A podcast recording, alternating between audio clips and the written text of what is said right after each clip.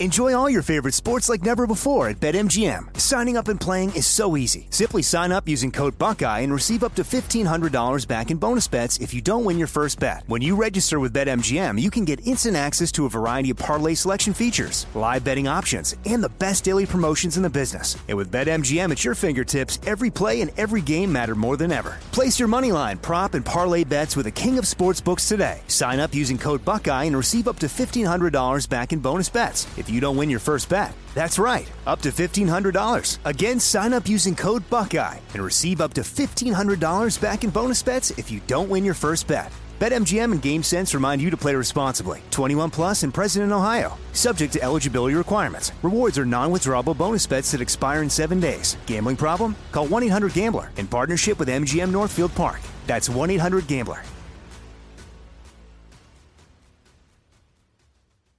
Zyn nicotine pouches deliver nicotine satisfaction anywhere, anytime, which means Zyn pairs well with you, your personality, your schedule, and your spontaneity. Zyn fits easily into your bag, pocket, and into your life because it's smoke free, hands free, and hassle free.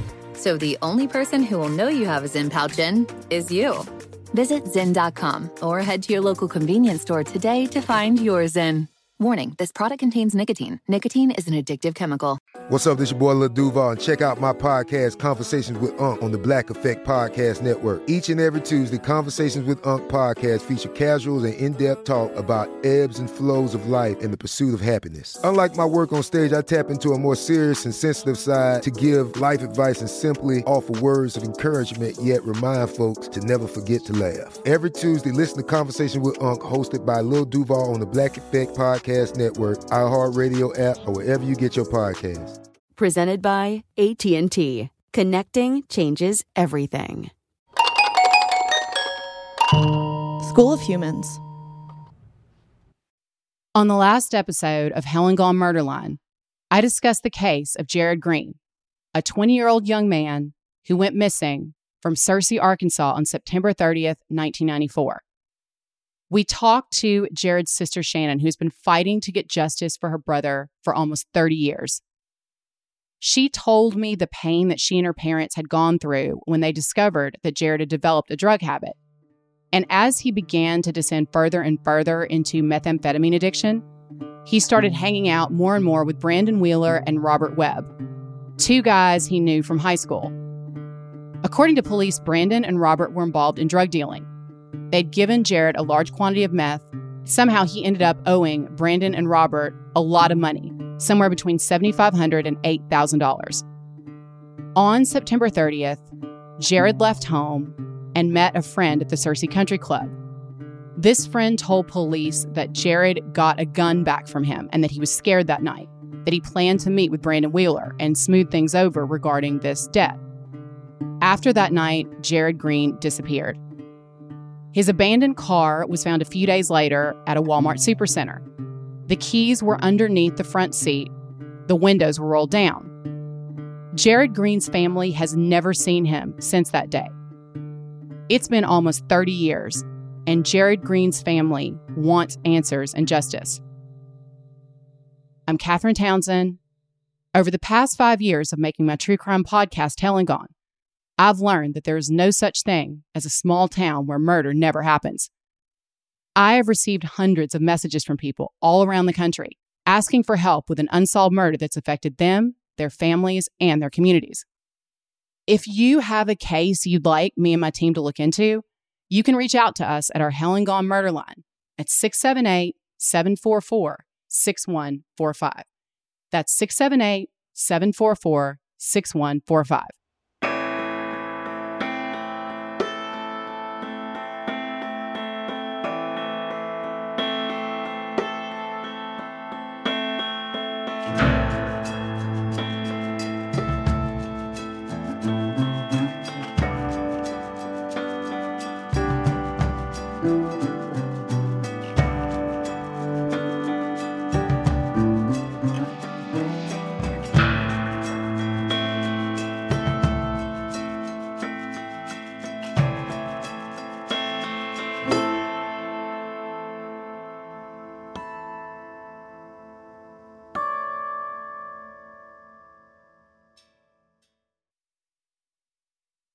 Just a few weeks after Jarrod Green went missing.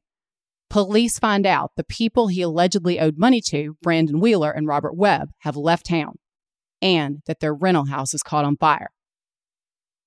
Fortunately, the fire did not burn down the entire house, but police later said that it looked like someone poured accelerant in the garage.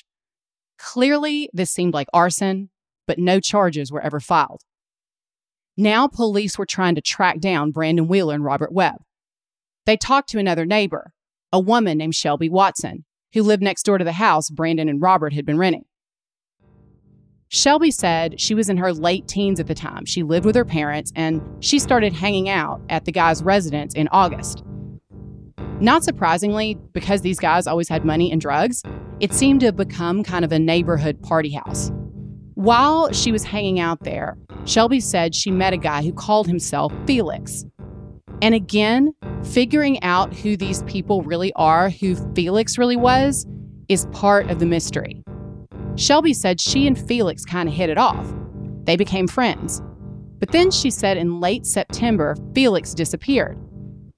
He had told her he lived in Tennessee, so Shelby thought maybe he was moving back there. She said that she got worried. She told police that Felix owed Brandon something like $10,000. But unlike Jarrod Green, Felix reappeared. When she asked him about the money, he said basically, Don't worry about it, I've already paid it back. Shortly after that, though, she said Felix disappeared for good, and she never saw him after that. So, what we have are a lot of people dropping in and out of that house, a lot of people who potentially owe Brandon and Robert a lot of money, and who seem to mysteriously disappear. But police did reveal in the investigative file that they have figured out Felix's real name Baron Stafford. Honestly, as an investigator, I know, as other listeners of this podcast know, that I've had my problems with law enforcement in the past. But the frustrating part is that the bad police officers out there really make the job of the good police officers, the ones who diligently are working for justice, so much harder. And there was an investigator in this case named Tim Webb. Looking back at his work, at least the written notes, it seems like he was trying to track these people down. Tim Webb wanted to find Baron Stafford, the guy who had been known as Felix. He said that he tried all the phone numbers that he had for Baron Stafford, but got no response.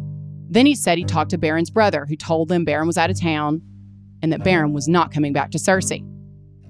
So now you have Brandon and Robert, who have both vanished without a trace, without police ever talking to them. And now Baron Stafford was gone too. And the reason that he wanted to find him was because Tim Webb looked through the phone records for Brandon and Robert's landline, and he saw a lot of calls between their rental house in North Little Rock and Baron Stafford's house. In fact, the last call from Baron Stafford's residence to Robert and Brandon's house was on October 4th, 1994 at 10:30 a.m. The calls continued between Brandon and Robert to a residence in Nashville, Tennessee. From reading through these notes, it seems like Tim Webb developed a theory that Baron Stafford had gone to Nashville and that he was staying with family there. This could have been crucial because Tennessee was also somewhere where Jarrod had gone in the past and mentioned to his family that he could be going. In December, Tim Webb got in touch with Metro Nashville Police. He asked for help figuring out the location of this telephone number that Brandon and Robert had been calling. And he did his due diligence. He also called the phone company. Both the phone company and Nashville Police confirmed that there was a phone number on Berwick Trail in Nashville, Tennessee they found the woman that this phone belonged to. They identified her as a woman named Sherry Dotson. And this is just another heartbreak, in my opinion, because Tim Webb asked for permission to go to Nashville. He wanted to do surveillance on that house. He wanted to see if Baron Stafford was at that residence in Nashville. But his bosses told him basically to forget it and to request that the Nashville Police Department send someone over. And the Nashville police seemed to kind of blow Tim Webb off. I'm not blaming them, they were really busy. I know that there's investigative red tape people have to go through administrative procedure, but it seems crazy that for the sake of a five hour drive, they could not just let this officer who clearly cared about the case ride over to Nashville and check out this residence. This also, by the way, seems like one of these cases where if someone like me or another licensed private investigator was allowed to help police, perhaps they could fill in some of those gaps. Unfortunately, Tim Webb seemed to hit a dead end. In the investigative notes, police stated they did figure out that Robert Webb and Brandon Wheeler were dealing large quantities of methamphetamine in Searcy and White counties. They said that an Arkansas State police investigator had actually tried to make a deal with Brandon and Robert to try to make them confidential informants, but it hadn't worked out. From Tim Webb's notes, it seems like he was very frustrated that he could not go to Nashville, that he got stonewalled, and that nothing happened. In 1995, Tim Webb tried again. There's a handwritten note in the case file saying, quote, on 8 395, I met with Chief Thomas in reference to the information I had to express my views on follow up investigations, which might require some time and the need for some assistance. Chief Thomas advised me I needed to get with him on the 31st for further instructions. End quote. Then there's another memo about Chief Thomas saying there would be an investigator helping Tim Webb two days a week. And then another note saying the investigator who had been assigned was extremely busy on several other cases. So I'm going to go back to Tim Webb's notes to some of the very legitimate questions he was trying to answer about this case. One of them involves the mysterious phone calls Remember, there was a mysterious caller who called police and identified himself as Jarrod Green's father. Shannon said this was an impersonator. That never happened. On October 10th, 1994, Jarrod Green's girlfriend, S, told police that someone called her workplace. They didn't identify themselves, but they told her, this mystery caller, that Jarrod was okay. So I'm wondering who was that person? Who was calling the police saying they were Jarrod's father? who called Jarrod's girlfriend's workplace and said that they were Jarrod's friend. Was it the same person? I want to understand more about that person and why they were trying to mislead the investigation. And obviously, I'm also wondering the screaming red flag what was the story with Robert Webb and Brandon Wheeler? Why didn't the police ever talk to them after they left town? It turned out the police did want to talk to Robert Webb, but they couldn't because sometime in the summer of 1995, Robert Webb disappeared. Hey, y'all, it's Catherine. As you know from Hell and Gone, crime can happen to anyone at any time. When it comes to home security, your best line of defense is your vigilance and preparation. That's why I recommend SimpliSafe Home Security.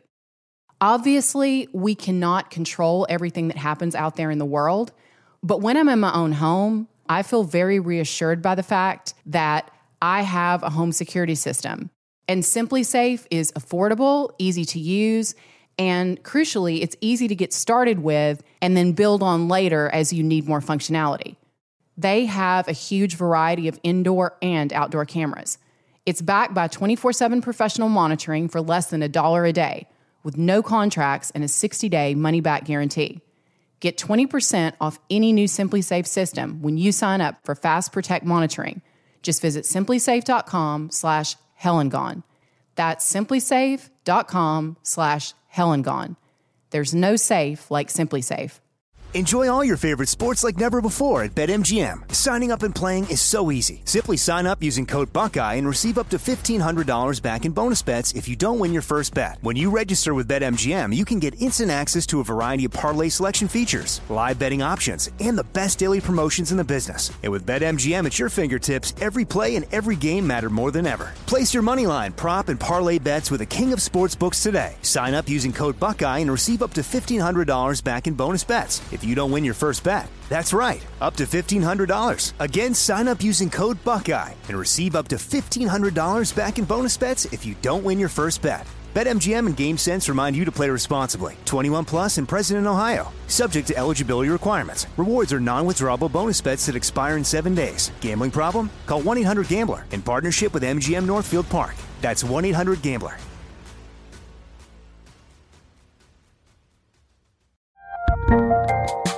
There's a lot happening these days. But I have just the thing to get you up to speed on what matters without taking too much of your time. The Seven from the Washington Post is a podcast that gives you the seven most important and interesting stories, and we always try to save room for something fun. You get it all in about seven minutes or less. I'm Hannah Jewell. I'll get you caught up with the seven every weekday. So follow the seven right now.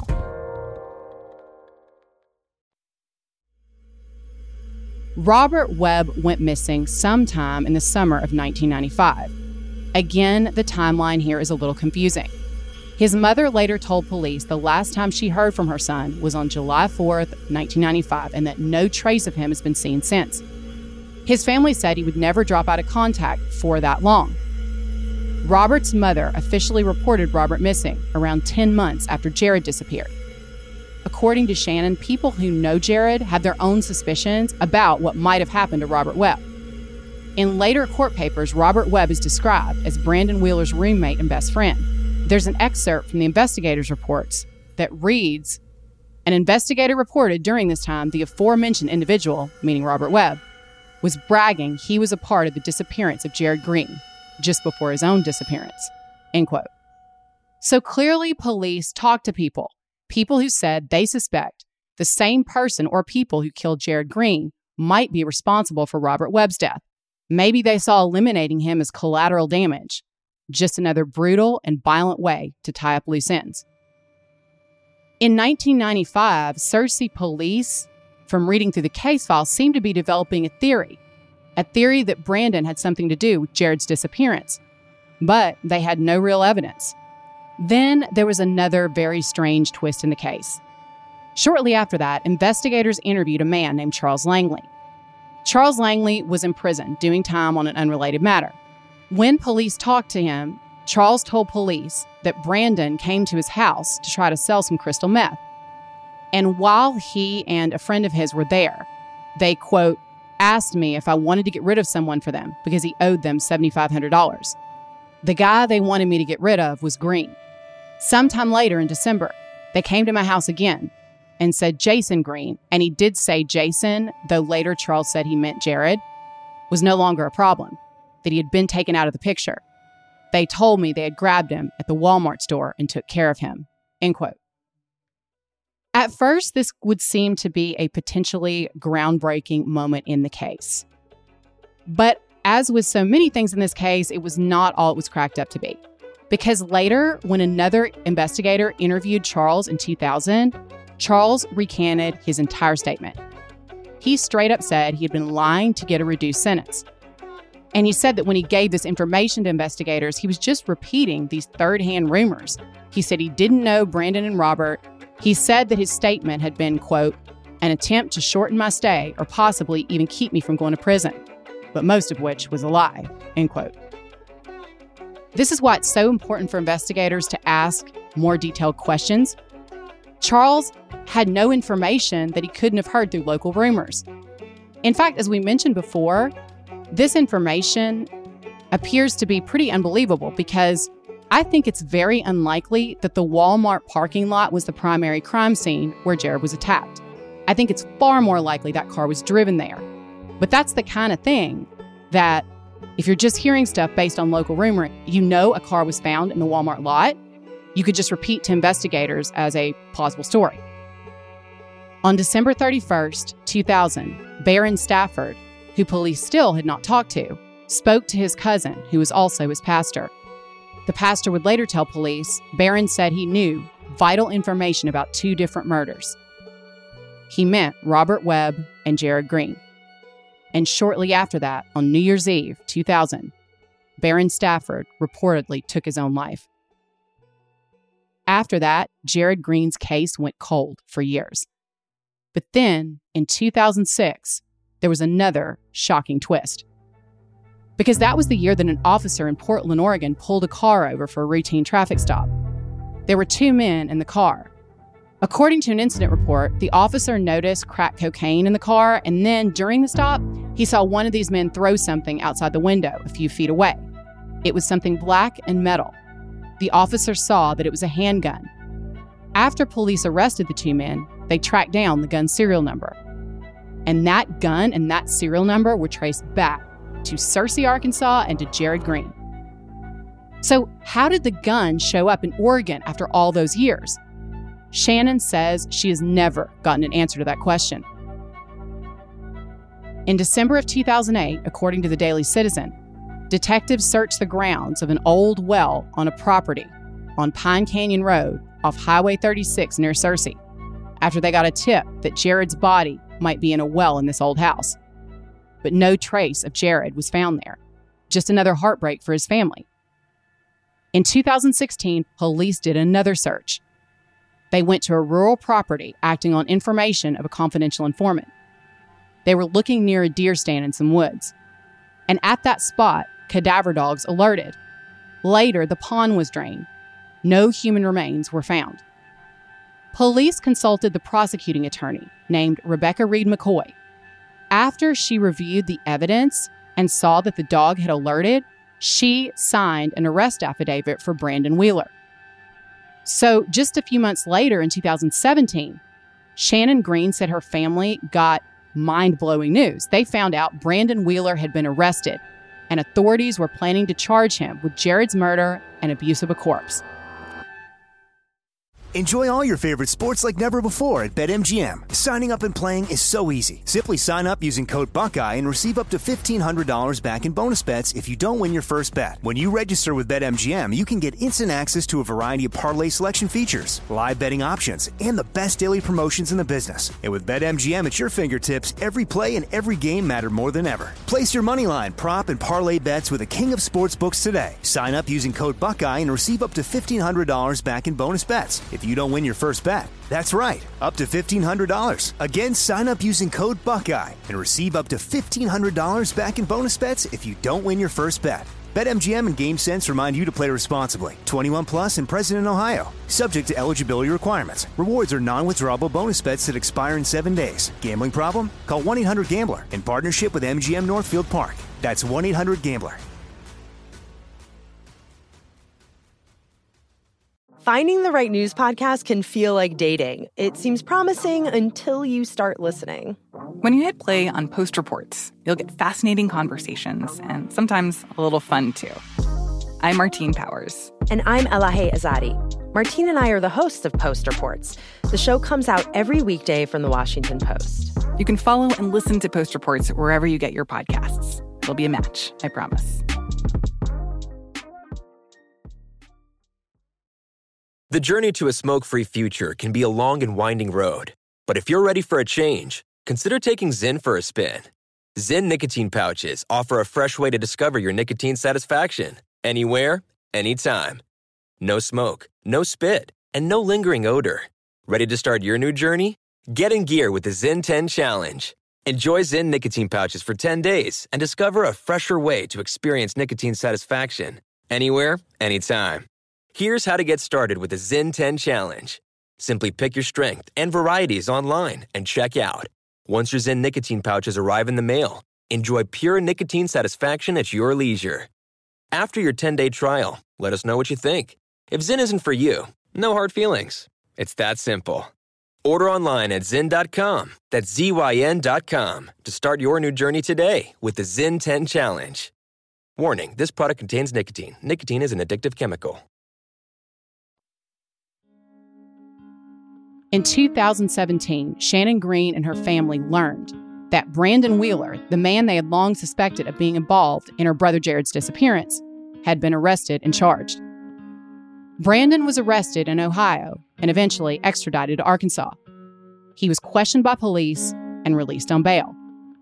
Then, in November of 2017, in another complete reversal, the prosecutor decided to not move forward with the charges against Brandon Wheeler. Now, at the time, she said this was because, quote, additional evidence is expected to be recovered and DNA testing would not be completed within the time frame set by the court, end quote. What she actually meant was that she was facing a situation of having to prosecute Brandon Wheeler on a no body homicide. Just reading between the lines, although this is just a guess on my part, it seems as though the prosecutor decided to roll the dice, thought that evidence would be found when the cadaver dogs alerted and after they drained that pond, but draining the pond failed to secure any additional evidence. In the end, the charges against Brandon Wheeler were dismissed with prejudice, which means if additional evidence ever surfaces, they can be refiled. If the prosecutor had gone forward with the charges and lost, of course, Brandon Wheeler could not be retried based on the double jeopardy rule. So he was suing individual officers and also the entire police department. He sued the officers in their individual and in their official capacities. You can look up the lawsuit online, and we're going to provide a link to the judgment in our source list at the end of the episode. In a nutshell, Brandon Wheeler and his attorneys argued that Brandon Wheeler should never have been arrested and detained on that evidence. They said the officers who wrote up the arrest affidavit indicated in that affidavit that the cadaver dogs had alerted, but they left out the part about no evidence of a body or any remains being found. Brandon's lawyers also said that the Searcy police officers mentioned this confession they had gotten from Charles Langley, that they knew that later he'd recanted it, but they didn't mention that in their affidavit either. And there were other problems that Brandon Wheeler's legal team claimed that they found in the affidavit. They claimed it was completely misleading. When I talked to Shannon, she discussed the toll that this lawsuit had on the investigation because she says for the two years that Brandon's lawsuit dragged out, the investigation stopped. Now, Brandon Wheeler, by the way, claims he has no involvement in Jarrod's death. This arrest was completely unjustified. He says he's suffered lost wages and severe mental anguish as a result of being stuck in Arkansas. He said he was subject to unreasonable seizure that officers violated his Fourth and 14th Amendments, and that they subjected him to cruel and unusual punishment and excessive bail. He also, by the way, alleges intentional infliction of emotional distress. And this lawsuit is still playing out. In 2020, the United States District Court for the Eastern District of Arkansas sided with Brandon Wheeler. The court found that once you took the what his attorneys called misleading statements out of that arrest affidavit, that those officers did not have probable cause to arrest Brandon Wheeler. And the Court of Appeals affirmed that decision in 2021. I have so many questions about this lawsuit, the way everything played out. I still find myself wondering why did they arrest Brandon Wheeler in that moment? Apparently, they thought they did have enough to move forward with a no body homicide. Unfortunately, they miscalculated. And there's more bad news for Shannon's family because the judge ruled that Brandon's interview with the police could not be admitted as evidence. So Shannon and her family only saw five minutes of that video interview in the pretrial hearing. So now we're wondering what else did Brandon Wheeler say in that interview? We may never know. Brandon Wheeler has left the state of Arkansas, and I'm sure he's hired a legal team. I wonder have police lost their only chance at getting Brandon Wheeler, or is it possible to get more evidence later? It seems like over the years, Jarrod's case has had investigators who cared about it. Shannon told me that Jarrod's case actually became this notorious unsolved case in Searcy, and that when new recruits would join the police force, a detective would sort of present Jarrod's case as a challenge that the rookies could try to solve they just basically used to trot that case out and give it to the new guy and just say, Here, see if you can do anything with this. Mm. But anytime they got close, what I was told by the, the, the last investigators on the case was that anytime they got close to something, when they started finding things like, hey, I really want to go talk to this person, their boss, who's not there anymore, was like, no, just give them a call have somebody else do it. Like they would never, they could never go actually do any investigation outside of like our local area. The case is also complicated by the fact that so many people connected with it have either died or disappeared. As we mentioned earlier, Robert Webb vanished in July of 1995. He's presumed to be dead.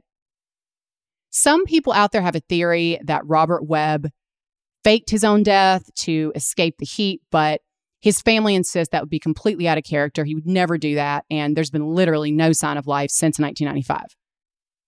We know that Baron Stafford, who went by the name Felix, reportedly took his own life in 2000. Shannon says that she has not given up. She says that in 2023, she hoped to have additional private dog teams who would volunteer to investigate. She also said she hoped that now that the lawsuit has mostly played out, that some of the investigators who were so devoted to Jarrod's case would get some additional resources. She said so far that it hasn't happened.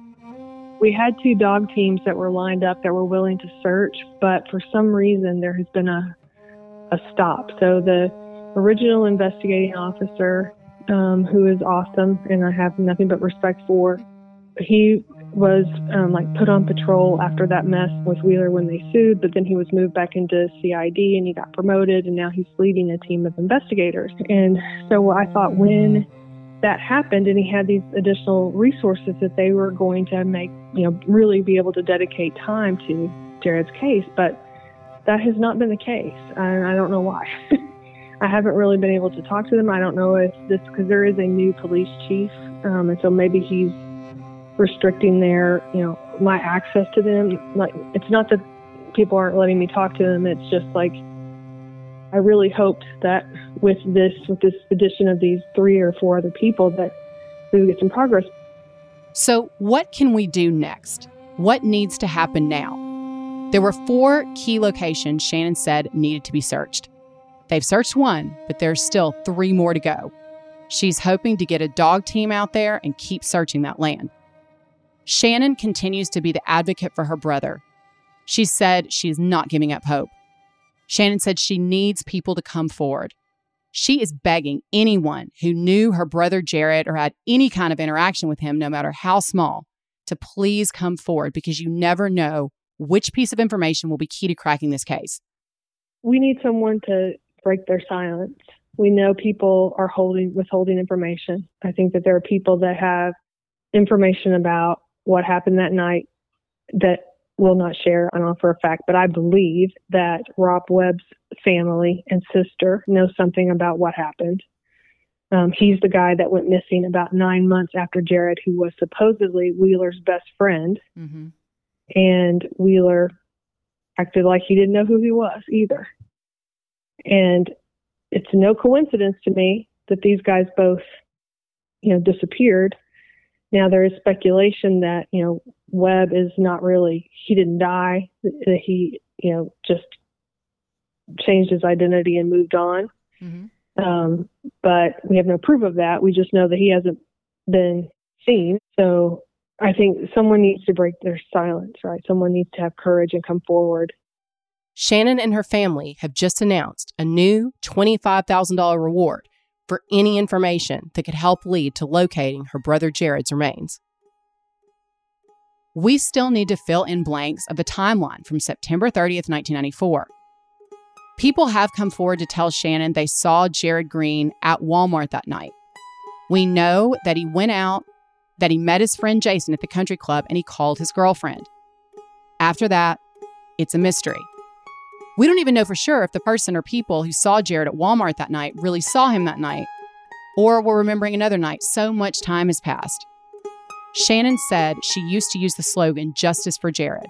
She said, even though she does dream of getting justice for her brother and of the person or people who killed him being held responsible, the main thing she wants to know is where Jarrod's remains are so that she and her family can find some measure of peace. Nobody is trying to charge anybody with drug charges. Mm-hmm. Nobody cares about that. And I've tried to stress that on my Facebook page a lot because I want people to understand we're looking for Jarrod's remains. I don't know if we will ever get justice for him, but we can give him the burial he deserves and the closure for us to put him to rest. And that's really all we want is just to know where he's at and, and bring him home. And what I don't, this is the part that you know, there's a lot of this that is sickening, but but I don't understand why if someone had to kill him, why they didn't just leave him where he could be found. Because then we would at least know and then I, I wouldn't still be, you know, forcing myself on the world to try to tell Jarrod's story to try to find his remains. Because if people are afraid or they were involved and they don't want this to keep cropping up, then all they have to do is come forward. Yeah. And say, here's the information I have. I will share it. Nobody's going to jail for it. The only charge that could possibly be applied would be a murder charge. And if you didn't kill him, then there's nothing, no reason why they shouldn't come forward to say what they know. So please, if you know anything, think about if this was your brother, your sister, your parents lying awake at night, agonizing over what happened to their child, wondering if they could still be out there. Shannon Green just wants to bring her little brother Jarrod home. I'm Catherine Townsend. This is Helen Gone Murderline.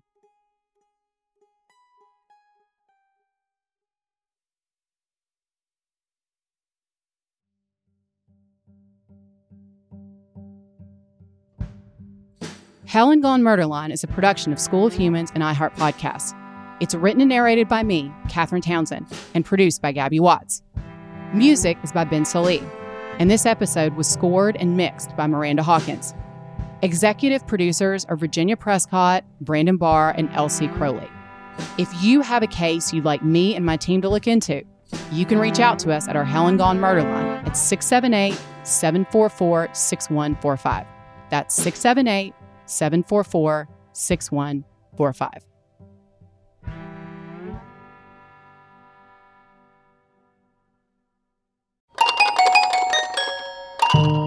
School of Humans.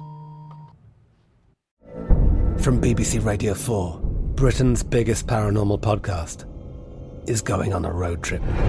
I thought in that moment, oh my God, we've summoned something from this board. This is Uncanny USA. He says, Somebody's in the house, and I screamed. Listen to Uncanny USA wherever you get your BBC podcasts, if you dare.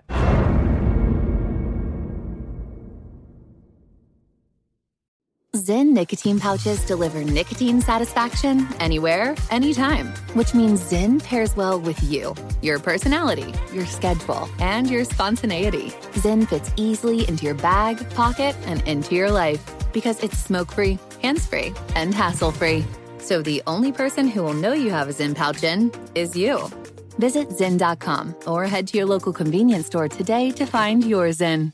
Warning this product contains nicotine. Nicotine is an addictive chemical. With every CBD product claiming to do something different, it's nearly impossible to decide what's best for you. Lazarus Naturals pioneered the farm to front door model of transparency where they handle each step of the production process to ensure quality, potency, and consistency. Scannable labels allow you to see the test results of your hemp batch so you can be confident in the safety and quality. Visit LazarusNaturals.com today. Lazarus Naturals, committed to improving your life as well as the world around you. Not available in Idaho, Iowa, or South Dakota.